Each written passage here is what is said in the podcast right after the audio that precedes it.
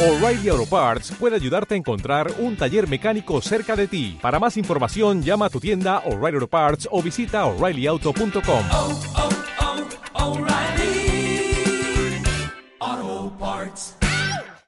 Si te gusta este podcast, entra en ivox.com y recomiéndalo. Así le ayudarás a que gane visibilidad en la mayor biblioteca de audio a la carta en castellano, donde además encontrarás centenares de programas de radio, monólogos, audiolibros, conferencias y otros muchos audios de diferentes temáticas. Ah, y recuerda que iVox es con V. Rueda de prensa. Tito Vilanova abrevia la jornada quinta en narradoresdeportivos.com. Hola Tito, Roger Saperes de, de RAC1. Mm, Sobre les baixes que, que tens en defensa, no hi són Piqué, no hi és Puyol. L'altre dia parlaves de, de Bartra, el fet que no el volies exposar-lo en un partit de, de Champions, el de l'Espartac. No sé si en aquest de Lliga contra, contra Granada demà té més opcions de, de jugar i pot ser una bona oportunitat perquè, perquè debuti aquesta temporada. Hola, bona nit. Uh, com sempre us dic, ho decidiré demà. No, no, no, no, no crec que tingui per costum mai dir a, a roda de premsa a la gent que jugarà o deixarà, deixarà de jugar. Està clar que és jugador de la primera plantilla, que té, que té opcions de, de jugar. Ho vaig, ho vaig dir l'altre dia, que en aquesta casa som, som atrevits per, per posar-los, que és un jugador que té la qualitat suficient per jugar amb nosaltres, però decidiré, decidiré demà. Eh? Bona tarda, Jordi Borda de Catalunya Ràdio. També volia preguntar-li sobre, sobre Bartra i Song. Volia saber si, si a Bartra el veu amb prou experiència com per jugar partits grans i si Àlex Song està prou adaptat al joc del Barça per, per també arribar a moments decisius jugant de central. Home, aquí tenim una sort que quan aquests jugadors porten tants anys a la casa, eh, jo crec que generalment hi ha pocs casos de jugadors que quan han pujat al Barça bé el primer equip no hagin, no hagin rendit bé. Si creiem que el Marc Bartra està al primer equip és perquè ja té condicions de, de, de jugar. Eh, també vaig dir l'altre dia que a vegades tampoc ens hem de confondre en el sentit que pensem que els podem ficar tots junts alhora. Ja van ficar 10 junts l'altre dia al camp del, al camp del Getafe, eh? però vull dir, la temporada acaba de començar, el Marc tindrà, tindrà partits, igual que ja vaig dir l'altre dia que l'Alexson no el van portar només per jugar de pivot buscàvem un central en el, en el moment que no se'n va, anar, se'n va anar el Keita necessitàvem un jugador que es pogués jugar central i es pogués jugar de, de pivot i l'Àlex eh, té, les dos, té les dues opcions és veritat que, que necessita potser un temps més per adaptar-se a anar a fer la pretemporada amb nosaltres però ha que reconèixer que és un jugador llest que agafa ràpidament les coses Hola, Tito, Sonia Sanz, Cadena Cope. Te quería preguntar eh, por la posibilidad de que a Messi eh, se le pudiera hacer un contrato vitalicio. Se le preguntó al respecto ayer al presidente. No sé qué te parecería a ti si eres partidario de este tipo de contratos o en el caso de Messi te gustaría que acabara su carrera deportiva en el Barça. Lógicamente, claro, es el mejor jugador del mundo actual y creo que el mejor jugador de, de la historia, si no lo es ahora, lo acabará siendo, yo creo que ya, que ya, que ya lo es para todos los barcelonistas, sería, sería una alegría que empezara su carrera prácticamente deportiva en este club y la, y la, y la, pudiera acabar aquí. Ahora, de cómo tienen que hacer los contratos ya es una cosa del club, pero ojalá lo pudiéramos seguir disfrutando muchísimos años, muchísimos años más, porque creo que un jugador como este no lo volveremos a ver. Tito, aquí arriba Carlos Escolán de, de Radio Marca, buenas tardes. Eh, ¿La versatilidad de la plantilla te da tranquilidad de no poder con- contar con dos de los eh, centrales puros que tiene la plantilla en defensa? Hombre, yo me quedo más tranquilos cuando los tenemos a todos, si te digo la verdad. Pero, lógicamente, eh, sabemos que en el fútbol pasa enfermedades, lesiones y, que si están en la plantilla del primer equipo es porque tienen la capacidad para, para jugar. Y, y eso creo que le pasa a todos los equipos. A nosotros nos ha pasado ahora, pero a otros equipos seguro que también durante el año les pasa. Esto no, no sirve de, de excusa.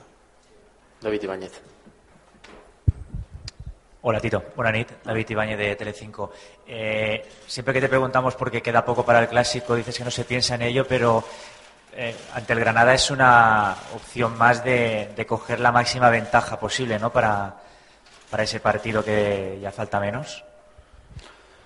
No, no me preocupa en estos momentos. Lo que me preocupa es tener la posibilidad de hacer 15 de 15. ¿eh? Creo que en, este club durante toda la historia tampoco se ha hecho tantas, tantas veces. Empezar como entrenador con la posibilidad de, de poder ganar los primeros cinco partidos es lo que realmente me preocupa del partido de mañana y realmente me preocupa el Granada.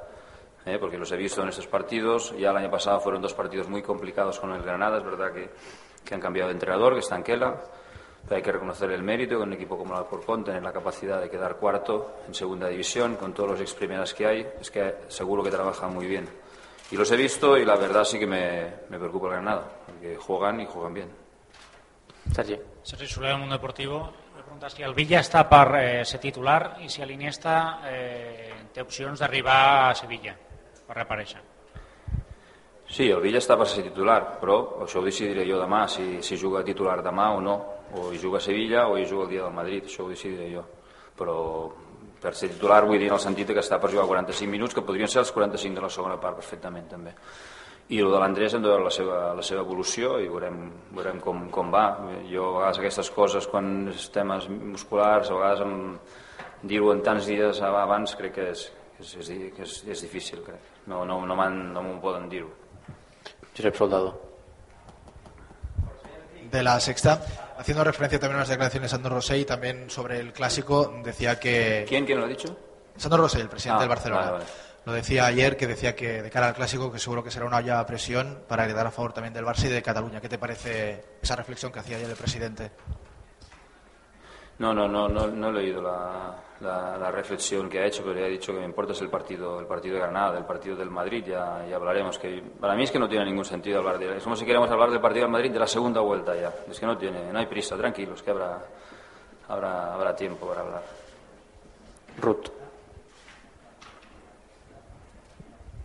Hola, Ruth Vilatat Terra. Volia preguntar, Tito, eh, parlaves del Marc Bartra.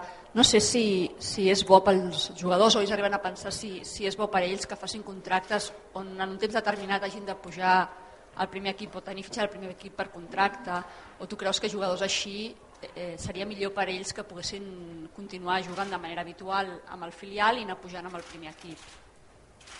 Bueno, jo crec que quan un jugador està a la primera plantilla del Barcelona al final és una decisió de, de, de l'entrenador, de la direcció esportiva que volen que estiguin en el primer equip. Vull dir, no, no és el cas del Marc Bartra. El Marc Bartra no està al primer equip perquè el seu contracte fica que tingui estar al primer equip. Està al primer equip perquè l'entrenador en aquest cas ha cregut convenient que estigui en el primer equip i que, i que té els mèrits suficients per, per ser-hi. No és el cas, no és el cas del, del Marc. Ara, si em dius que això és una política de club, entens? En el moment que renoven un jugador, doncs el club decideix de quina manera, de quina manera ho fa i sí, no hi ha més. Però el cas del Marc no, no, no, no. i és per mèrits. Pepe. es sobre Villa. No sé si te he entendido bien. Si puedes me lo aclaras. Has dicho que está para ser titular, pero que quizá no jugar más de 45 minutos. No, que no, eso- no. Bueno, puedes. Es que no lo he entendido No, muy bien no, por si he dicho que, que está para jugar titu- de titular, que está para jugar de 45 minutos, pero que también los 45 pueden ser los de la segunda parte. No, no, puede, eh. puede empezar a media parte o puede empezar de principio, pero que yo creo que para 45 lógicamente ya está. sí. No, no, es que eso era lo que Sí. quería precisamente que me aclarara. Que está para ser titular, pero jugar 45 minutos, antes o después. Pero No, 45 pues, minutos, ¿no? Que mínimo 45 sí, que igual puede jugar más, igual puede jugar los, los de la segunda, los de la segunda parte, porque me preguntaban, digo, que he dicho que la alineación no la voy a decir hoy. Francesco. Hola, mister Francesco Canali, catenaccio.es. Volia parlar amb tu del, del Cesc. En aquest moment hi ha un debat dins de la ficció del, del Barça. Hi ha gent que creu que, que el Cesc és un jugador important, molt tècnic, però també una mica anàrquic, tàcticament, en, en el sentit que, tot i que ho estigui intentant, mm, pateixi una mica eh, la posició d'anterior i, i el fet d'acostumar-se a integrar-se completament a la manera de jugar del Barça. Tu sempre l'has defès i t'has dit satisfet de la, seva manera, de la seva manera de jugar. Volia saber què opines d'aquest debat i on pot millorar encara. Bueno, si hi ha debat, jo el desconec. Uh, el que no hi ha debat és amb la meva opinió cap a, cap a, cap a ell. Ja vaig dir l'altre dia que va jugar molt bé al camp del Getafe, on passa de gol excel·lent en el, el quart gol del, del David, fins i tot l'altre dia per jugar contra l'Esparta, per repassar que havia fet l'Emery, va jugar amb 4-3-3 d'interior, el Cesc va jugar un partit molt bo l'any passat a casa i anava a jugar molts de molt bons d'interior. Vull dir, eh, ja ho he dit moltes vegades, el Cesc és un jugador d'alt nivell i no sé què té que de dolent a vegades que un jugador sigui anàrquic. No està és escrit que sigui dolent que un jugador sigui anàrquic. No, igual a vegades es, es necessita que és això per trencar defenses i això. Vull dir, I tampoc crec que en sigui en excés. Jo crec que quan es, té la capacitat de, de jugar en posició perfectament. Xavi Lemus. Sí, Pot millorar? Bueno, jo crec que tots els jugadors, eh, fins que un es retira, sempre té que intentar buscar millorar eh, amb, totes les, amb totes les coses del joc. No crec que hi hagi un jugador que digui que ja no el millorarem mai. De és clar que tots els jugadors poden millorar, eh, perquè és la seva obligació d'intentar ser cada dia millors i per això entrenem cada dia perquè siguin millors, però el seu nivell és molt alt. Sí, Tito, eh, Xavi Lemos de TV3. Eh, volia preguntar, tenint en compte que avui s'ha vist a Carles Puyol córrer a l'entrenament acompanyat de Juanjo Brau i tenint en compte els seus precedents, ets optimista de cara que pugui recuperar-se de cara al dia del Madrid?